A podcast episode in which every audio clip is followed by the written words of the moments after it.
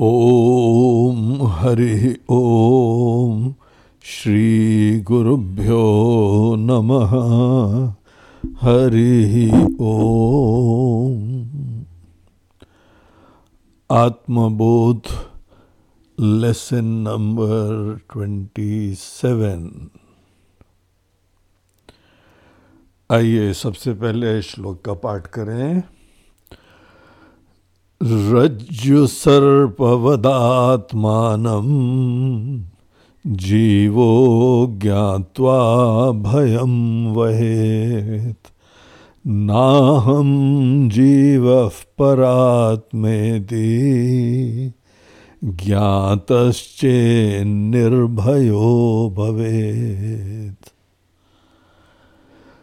श्लोक के शब्द हैं रज्जु सर्पवत।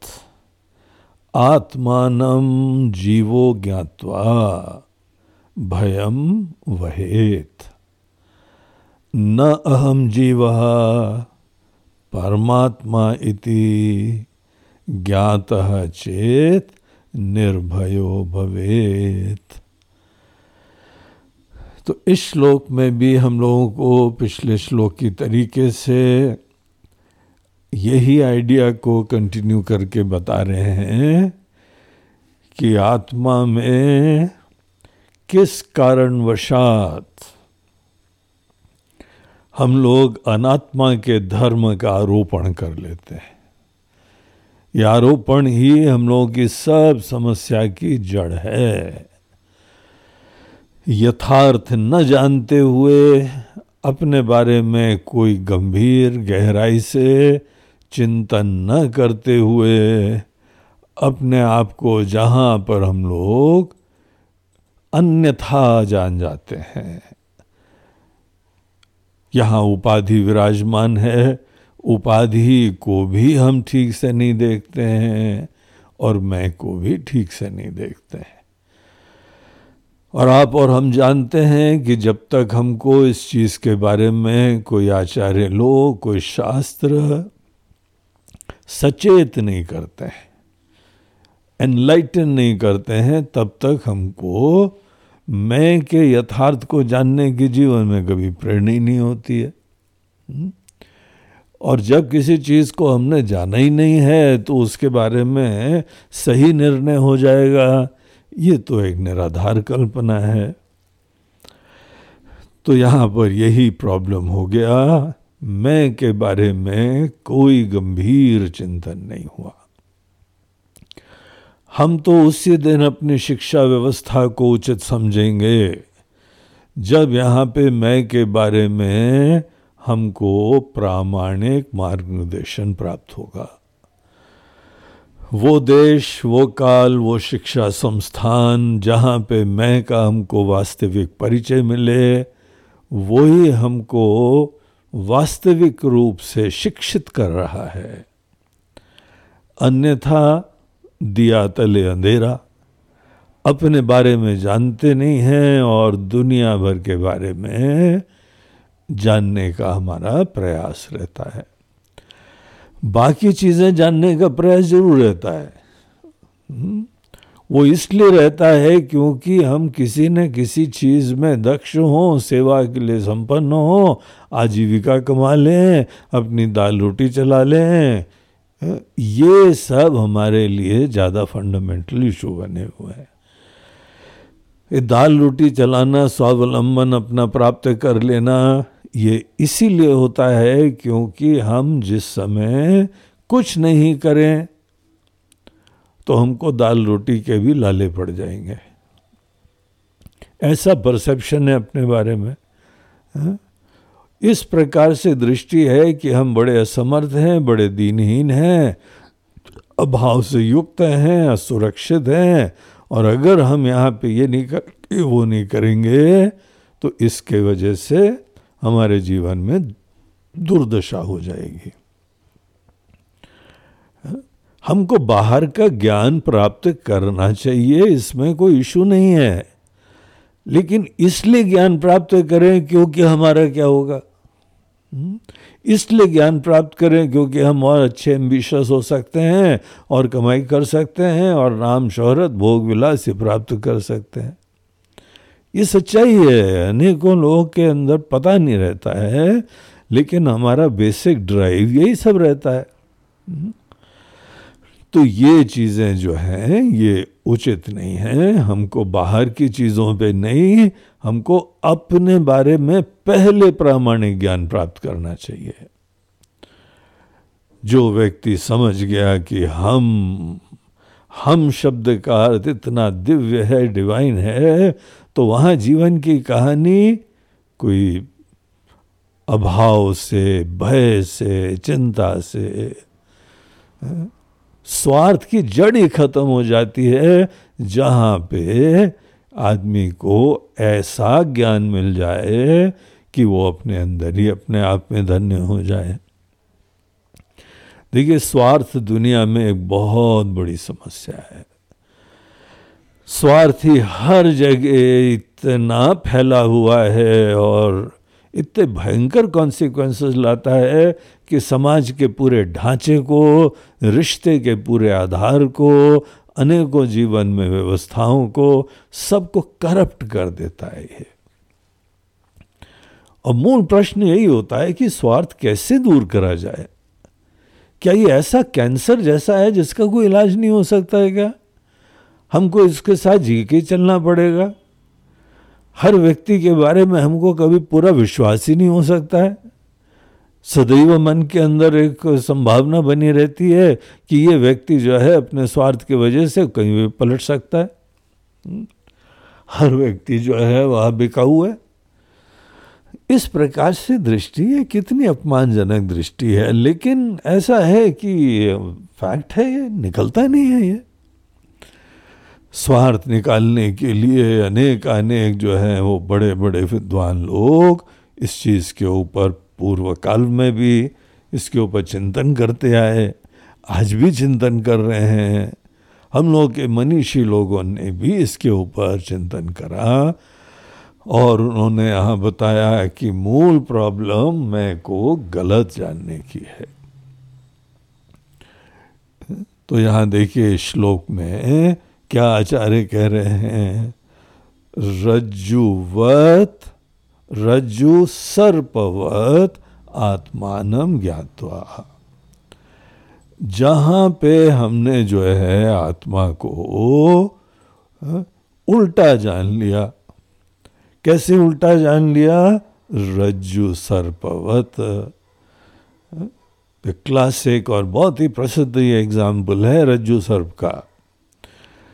क्योंकि सब लोग आराम से रिलेट कर सकते हैं इससे, इसीलिए ये जो है दृष्टांत हमारे आचार्यों को बहुत ही प्रिय है। बहुत ही आसानी से बात कम्युनिकेट हो जाती है। लेकिन बात ये केवल इसी एग्ज़ाम्पल तक सीमित नहीं है, ये इसका रेलेवेंस यूनिवर्सल है।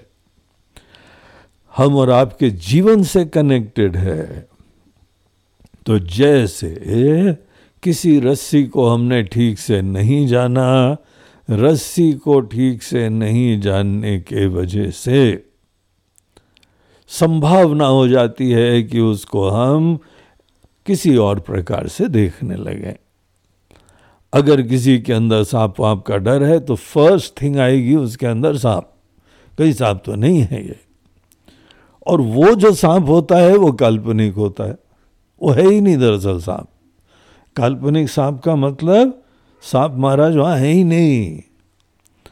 और जो सांप है ही नहीं, जो केवल हमारे मन के अंदर एक फितुर मात्र है, कल्पना मात्र है, हम उस सांप से डरे डरे, मारे मारे इधर उधर फिर रहे हैं।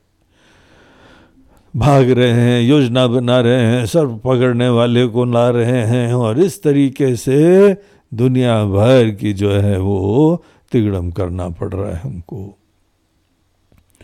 तो जैसे यहाँ पे दृष्टांत में एक रज्जू है और कल्पनावशात एक उत्पन्न सर्प है। वैसे ही यहाँ पे जो दृष्टांत में जिस चीज़ के लिए दृष्टांत यूज़ होता है, उसको बोलते हैं दृष्टांत तो दृष्टांत का ऑब्जेक्टिव केवल दृष्टांत के रहस्य को कोई ना कोई पक्ष को स्पष्ट करना होता है। तो रज्जुवत रज्जु के जैसे। सर्पवत, आत्मानम जीवो ज्ञातवा हम्म? तो जैसे हमने रस्सी को ठीक से नहीं जाना साफ़ समझ लिया, उसी तरीके से आत्मा, आत्मानम जीवो ज्ञातवा आत्मा को ठीक से नहीं जानने की ही कीमत होती है कि हम एक छोटे जीव बन गए आत्मा शब्द का मतलब देखिए कितना व्यापक होता है बड़ा होता है दिव्य होता है, है? और जीव बोलने का मतलब क्या होता है जीव महाराज एक बड़े छोटे से एंटिटी होते हैं है? जीव जो है वो देश और काल में संकुचित होता है सीमित एंटिटी होती है वो, नश्वर होती है। एक ही छोटे से डस्ट की तरह से इस यूनिवर्स में। पूरे दुनिया में देखिए, हमारे आपका अस्तित्व क्या है? एक छोटे से कण जितना भी नहीं है, इतना बड़ा ब्रह्मांड है। और ये जीव एक मैनिफेस्टेशन अवश्य है। लेकिन मैनिफेस्टेशन पूरे एंटायरिटी में बिल्कुल इनसिग्निफिकेंट है। और ये इनसिग्निफिकेंट एंटिटी वो नश्वर भी है। और इतने नहीं है नश्वर है, जब तक है, तब तक वो सदैव अपूर्ण होता है इनसफिशियंट होता है, असंतुष्ट होता है। हम कुछ नहीं करें तो अपने अंदर कोई ना कोई असंतुष्टि बनी रहती है। फिर उसके उपरांत दुनिया भर का जुगाड़ करते हैं और फिर आश्रित होके, पराधीन होके हम सोचते हैं, वह now I am a successful person अब आप ये सोचिए, पराधीन होके इस पे डिपेंड करना, उस पे डिपेंड करना, रिश्तों पे डिपेंड करना, धन पे डिपेंड करना, अनेकों नाम शोहरत पे डिपेंड करना, किसी कुर्सी पे डिपेंड करना इसके ऊपर डिपेंड होने के बाद हम जब कुछ होते हैं तो सही में होते हैं क्या? है? पराधीन सपने हूँ, सुख नहीं। अब जिसके ऊपर पराधीन हो के बड़ी खुश हो रहे हैं ना, संतुष्ट हो रहे हैं डीप डाउन यू नो आपको पता है, भगवान न करे उसको कुछ हो जाए। अब एक बहुत ही जो है, वह सेठ जी हैं, संपन्न हैं। इतना पैसा जमा हो गया, इसलिए सेठ जी भूल रहे और एक डर सदैव सताया रहता है कि देखो भाई, हमारा वो धन कोई चुरा न ले जाए। वो ताला में बंद करा हुआ है, ताले को भी और दूसरे ताले में बंद करा है, उसको तीसरे ताले में बंद करा है और क्या क्या करना पड़ता है। ये डर ही तो है ना। आज भगवान की कृपा से हमारे रिश्ते, नाते, बाल, बच्चे, पति, पत्नी सब हों। उसके वजह से खुशी हो रही है। अगर इसके वजह से खुशी हो रही है तो हमको डीप डाउन डर लगा ही रहेगा। घर वाले थोड़ी देर तक नहीं आए, रात को कोई कारण हो गया, बिज़ी हो गए, यहाँ डर, दुख दुख चालू हो जाती। क्या होगा हमारा? थोड़ी बीमारी हो गई है पता लगा कि ये सांस वास की थोड़ी तकलीफ़ भी हो रही है। बोला, अरे, राम राम राम राम, कोरोना हो गया, मर न जाए, फिर हमारा क्या होगा? ये खुशियाँ जो है ना, रिश्तों के वजह से बड़ी पूर्णता है, धन के वजह से पूर्णता है। तेरा सोचो, विचारिए, ये पूर्णता झूठी है। ये केवल मलहम पट्टी है। हमारा घाव अपने अंदर पूरा का पूरा बना हुआ है। किसको हम धोखा दे रहे हैं? किसको झूठ बोल रहे हैं? अपने आप को झूठ बोल रहे हैं ना? और बाकी भी जो है पूरे गाँव के कुएँ में भाँग घुली हुई है। सभी लोग इसी प्रकार के हैं तो एक दूसरे में हम जो है अंधे में काने राजा बन के घूमते रहते हैं। कैसे धोखे वाला जीवन है? सेल्फ डिसेप्शन मात्र है ये। तो जब हम अपने आप को जीव समझ लेते हैं, जीव होने मात्र से ही असंतुष्टि होती है, क्योंकि छोटा होता है। और हम वस्तुतः छोटे नहीं है। छोटे होने में क्यों प्रॉब्लम है हमको? सोचिए। सोचिए छोटे होने में क्यों प्रॉब्लम है? छोटे होने में इसलिए प्रॉब्लम है क्योंकि वस्तुतः यथार्थ में इन रियलिटी हम और आप छोटे नहीं हैं। जो चीज़ छोटी नहीं है और छोटी मान ले तो बेचैनी होगी ना। अच्छा आप सोच लीजिए कि आपका जो है वह पैर का साइज़ वो नौ नंबर का है। नौ नंबर का आपका जूते का साइज़ है और आपको कभी जो है वह मौका पड़ गया, जल्दी में कोई जूता आपको दे के गया और कोई है नहीं, आपने आठ नंबर का पहन लिया। सात नंबर का तो आएगा ही नहीं पैर ही नहीं जाएगा उसमें। आपने जो है वो पता लगा, आठ नंबर का पहना किसी तरह से पैर डाल दिया उसी में कैसे मिसफिट होके चलना दुश्वार हो जाता है। आँख के अंदर एक छोटा सा धूल का कण चला जाए, कितनी बेचैनी होती रहती है। Because it is something unnatural unnatural state में जीना सदैव बेचैनी होती है। जीव अपने आप को छोटा मान के जो जीते हैं ना, एक इंट्रेंसिक अननेचुरल स्टेट होती है। और घुटन होती है अच्छा नहीं लगता है। छोटा पने को एक बार छोटा पना कल्पना कर लो, फिर जीवन भर छोटे पने को दूर करने की कोशिश करो। ये मनुष्य की कहानी है। ये हम लोग के आचार्य लोगों ने ये नाटक देखा, बोला, ये हम लोग कहाँ दुष्चक्र में, मूर्खता में पड़ जाते हैं? और ये सिद्धांत फिर दिया कि रज्जु सर्पवत आत्मान जीवो ज्ञातवा। जैसे रस्सी को रस्सी नहीं जाना, साफ़ समझ लिया, वैसे आत्मा को आत्मा नहीं जाना, फिर जीव समझ लिया। तो हम लोगों के लिए जीव भाव जो है ना, वो सर्पस्थानीय है। उस एग्ज़ाम्पल में जैसा जो रो, जो स्थान सांप का है, कल्पित सांप वैसे ही यहाँ पर कल्पित जीव भाव हो। और उसके उपरांत क्या होता है? जीवो ज्ञातवा भयम वहेत। एक मन के अंदर कोई इनसिक्योरिटी आ जाती है, डर आ जाता है। हमारा एग्जिस्टेंस खत्म हो जाएगा, इसी का डर बना रहेगा। बाकी अनेकों जीवन में जिसके ऊपर हम पराधीन है, वो खत्म हो जाएगा। फिर हमारा क्या होगा? अरे होना ही है समझ जाओ। परिवार के ऊपर, बड़ा परिवार परिवार परिवार बोलते हैं ना, परिवार एक दिन छूटेगा, सब खत्म हो जाएगा। घर, बार, रिश्ते, नाते, धन, दौलत, उस दिन के लिए तैयार रहो। क्या होगा उस दिन? हाँ? ज़्यादा ज़्यादा लोग प्रार्थना करते हैं, भगवान सोते सोते मर जाए तो ज़्यादा अच्छा है। इस चीज़ों का एहसास ही ना हो, अगर हम मरने के समय बुढ़ापे में जाते जाते। देखो, बुढ़ापे में जाते जाते मृत्यु की याद आती है हाँ? क्योंकि पैर जो है ना, कब्र में लटकाए रखते हैं। तो वहाँ पे यही होता है कि मृत्यु क्या होगी? मरने के बाद क्या होता होगा? क्या हमारा एग्जिस्टेंस होता है कि नहीं होता है? और अगर एग्जिस्टेंस हमारा तो हो, लेकिन और किसी का भी ना हो तो क्या होगा? आदमी कंपित हो जाता है सोच के। हाँ? तभी तो उसके अंदर डर होता है। जीव समझने के बाद जीवन का फाउंडेशन डर बन जाता है। हम वही डर को सदैव एक अपने ही कंधे पे बोझा लेके ढोते हैं। वहेत मतलब होता है ढोना।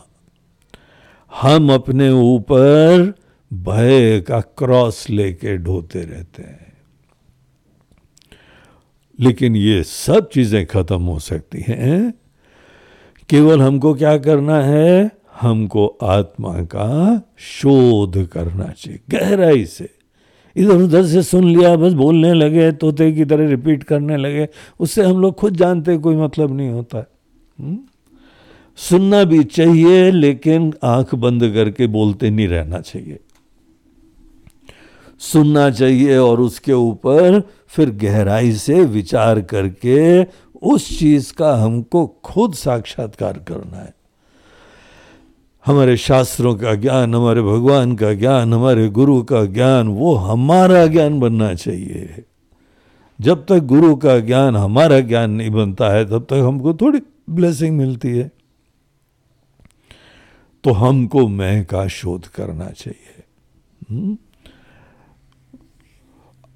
हम लोगों को उपनिषद बोलते हैं, आत्मा वारे दृष्टव्य भैया, ज़रूर देखो, आत्मा को देखने योग्य है। मैं की डिविनिटी, मैं की ब्यूटी, मैं की महिमा, ये देखने योग्य है। अगर जीवन में आत्मा को नहीं देखा तो कुछ नहीं देखा, यही समझ लो। हम्म? बाकी दुनिया भर घूम के आए इधर उधर तीरथ करके आए, अनेकों जगह, कुछ देखना होता है क्या? सतही नाम रूप, इधर उधर रंग रूप देख लिया।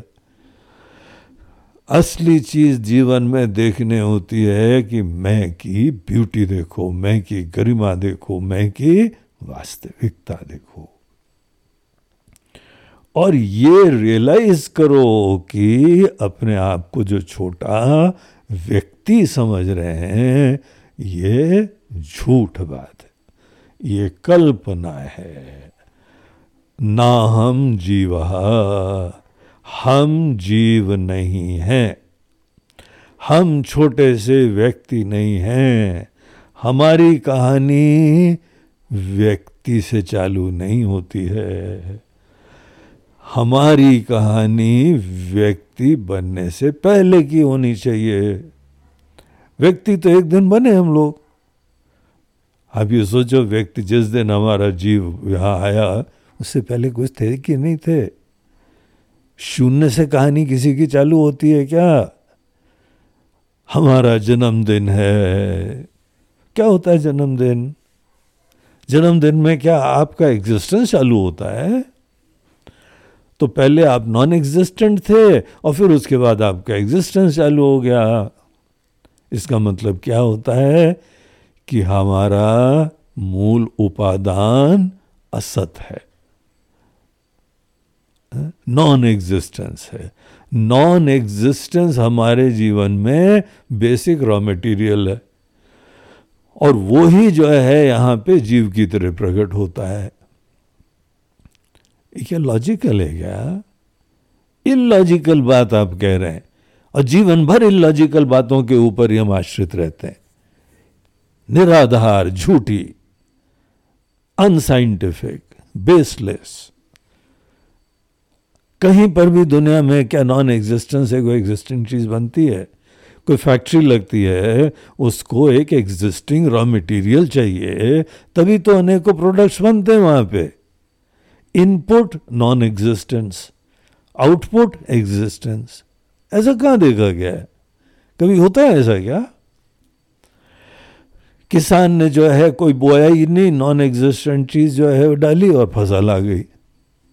ये सोच है हम लोगों की, हमारा एग्जिस्टेंस जन्म से नहीं चालू होता है। आपको एक बात बताएँ कि रामायण में जिस समय भगवान राम का जन्म होता है ना, उस समय वहाँ के शब्द देखिए, वर्णन देखिए कवि का। हमारे मनीषी लोग जब भगवान का जन्म बोलते हैं राम नवमी के दिन भगवान श्री राम का जन्म हुआ। उसे पता है क्या शब्द यूज़ करे गए हैं? वहाँ पे ऐसा कोई संकेत भी नहीं है कि from non existence something has you know started existing वहाँ शब्द यूज़ हुआ है, भय प्रगट कृपाला दीन दयाला। प्रगट हुए ही इज़ जस्ट मैनिफेस्टेड वो अनमेनिफेस्टेड में थे, अब वो मैनिफेस्ट हो गए। अव्यक्त थे, अव्यक्त हो गए। हाँ? जैसे बीज के अंदर पेड़ पहले अव्यक्त होता है, उसके बाद व्यक्त हो जाता है। आप बीज को डालते हैं, पानी, खाद राइट मौसम देते हैं, उसके उपरांत उसके अंदर पूरा का पूरा पेड़ जो है वो अनमेनिफेस्ट और सीड फॉर्म में पहले से विद्यमान है। और वहाँ से वो केवल व्यक्त हो जाता है मैनिफेस्ट हो जाता है। इसको बोलते हैं प्रकट हो जाना। किसी का भी जन्म जो होता है, उसमें अव्यक्त से व्यक्त में आना होता है। और अगर आपको ये बात समझ में आ रही है तो एक बड़ा लॉजिकल क्वेश्चन मन में आएगा कि हमारा एग्जिस्टेंस अगर जन्म से पहले है तो हमारा एग्जिस्टेंस का स्वरूप क्या था? क्या थे हम जन्म से पहले? दिस इज़ द क्वेश्चन ये क्वेश्चन हर इंसान के जीवन के मन में आना चाहिए और उसको इसका उत्तर मिलना चाहिए। इसका प्रामाणिक उत्तर हमको प्राप्त होना चाहिए और उसके उपरांत हम जीव के पूरी जो है वह संकुचितता से लिमिटेशन से that very moment we will be free ये जो बोझा ढो रहे हैं ना छोटे पने का, असुरक्षा का, दीनता का, अभाव का, अपूर्णता का, उसका दी एंड हो जाएगा। तो इसीलिए बोलते हैं, देखो आत्मा के ज्ञान से पहले तुमको अपनी कल्पना दूर करनी पड़ेगी। अगर ये जो काल्पनिक सांप है ना, इसके यथार्थ को आप ये जानना है तो पहले क्या करना पड़ेगा? सर्प की कल्पना को पहले बाधित करना पड़ेगा। अगर दिमाग में और हमारी आँखों में वही सांप घुसा रहेगा तो ऐसी कंडीशनड नज़रों से कभी क्या आपको रस्सी दिखाई पड़ेगी? तो फ़र्स्ट स्टेप कल्पना दूर करो। और जब कल्पना दूर होगी, तब यथार्थ के ज्ञान की भूमिका बनती है। इसलिए देखिए, दूसरी लाइन में क्या कहते हैं श्लोक के? ना हम जीव।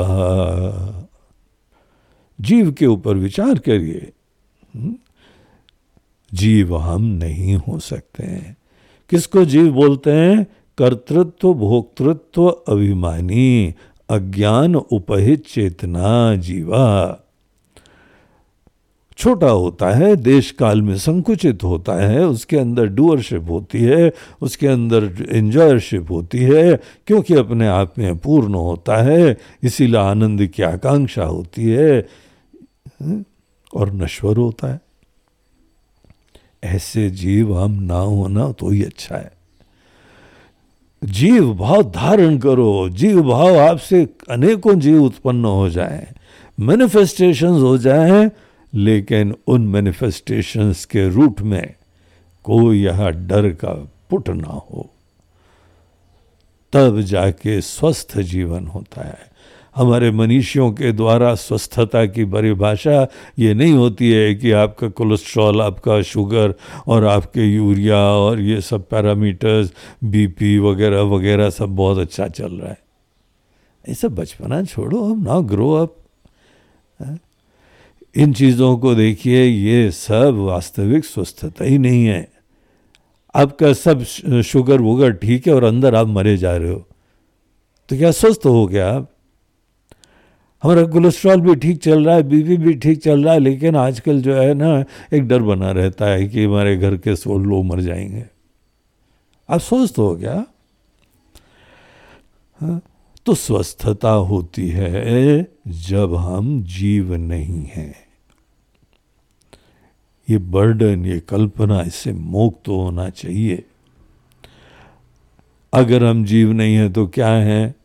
देखिए what a daring what a big statement अहम परमात्मा इति। हम परमात्मा हैं, जीवात्मा नहीं है। कौन से शास्त्र, कौन से धर्म में दुनिया भर में ये कहने का आदमी को साहस है। सर कलम करवा दिया जाए, अगर बोले, हम ही जो है, वह गॉड हैं, हम ही अल्लाह है। कोई ऐसा शब्द ले ले, दुनिया भर के लोग टूट पड़ते हैं।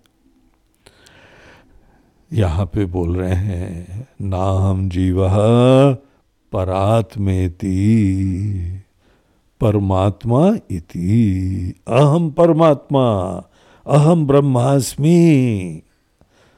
हम ही पर ब्रह्म है, जीव नहीं है तो वही है, वो अव्यक्त तत्व। अव्यक्त की दुनिया में जाओ तो वहाँ संकुचित ही नहीं है। अनमेनिफेस्ट में कौन से फ्रेगमेंटेशन विराजमान है? तो अगर ये जान लिया अज्ञात चेत, अगर ये जान लिया तो फिर क्या होगा? आपके ऊपर है। आप मेहनत करोगे, जान जाओगे। कोई भी मेहनत करेगा, जान जाएगा। इस ज्ञान के लिए कोई जाति, धर्म आदि का भेद नहीं होता है। कोई भी वर्ण का हो, कोई भी जाति का हो, प्रत्येक आदमी ज्ञान प्राप्त कर सकता है। कोई ना कोई पात्रता होनी चाहिए, लेकिन ये पात्रता जाति, धर्म आदि आदि की नहीं होती है। ये पात्रता होती है कि आपके अंदर विवेक कितना है, वैराग्य कितना है, मन का संतुलन कितना है और मुक्ति की इच्छा कितनी तीव्र है बस, आप कहीं से भी आए हो, कैसे भी हो, गोरे हो, काले हो हाँ? ब्राह्मण हो, वैश्य हो, क्षत्रिय हो, शूद्र हो पोटेंशियली आप ज्ञान प्राप्त कर सकते हैं बस एज लॉन्ग एज आपके पास साधन चतुष्ट संपत्ति होनी चाहिए। साधन चतुष्ट संपत्ति मतलब विवेक, वैराग्य, समाधि संपत्ति और मुमुक्षुत्वम। ये चीज़ हो तो आप ज्ञान प्राप्त कर सकते हैं। अगर प्राप्त कर लिया ज्ञान, ज्ञात चेत तो क्या फल मिलेगा, क्या प्रसाद मिलेगा? निर्भयो भवेत। आपके अंदर जो एक डर विराजमान था, डर की ग्रंथि सदैव डीप डाउन थी। एक फियर मंडराता रहता था। आप डर से मुक्त हो जाओगे। ज्ञातश्चेत निर्भयो भवेद। What a beautiful statement for the whole humanity mankind पूरे दुनिया भर के लोगों के लिए ये संदेश है कि तुम डर से दूर हो सकते हो, केवल अपने आप को जानो और अपने बारे में सब कल्पनाओं से मुक्ति को प्राप्त करो। तो ये देखिए, कितना अद्भुत सा सत्ताईसवां श्लोक था। इसके साथ आत्मबोध का लेसन नंबर ट्वेंटी सेवन समाप्त होता है। ओम हरि ओम श्री गुरुभ्यो नमः। हरि ओम। नमः पार्वती पते। हर हर महादेव। नर्मदे हर। बोलो गंगा मैया की जय।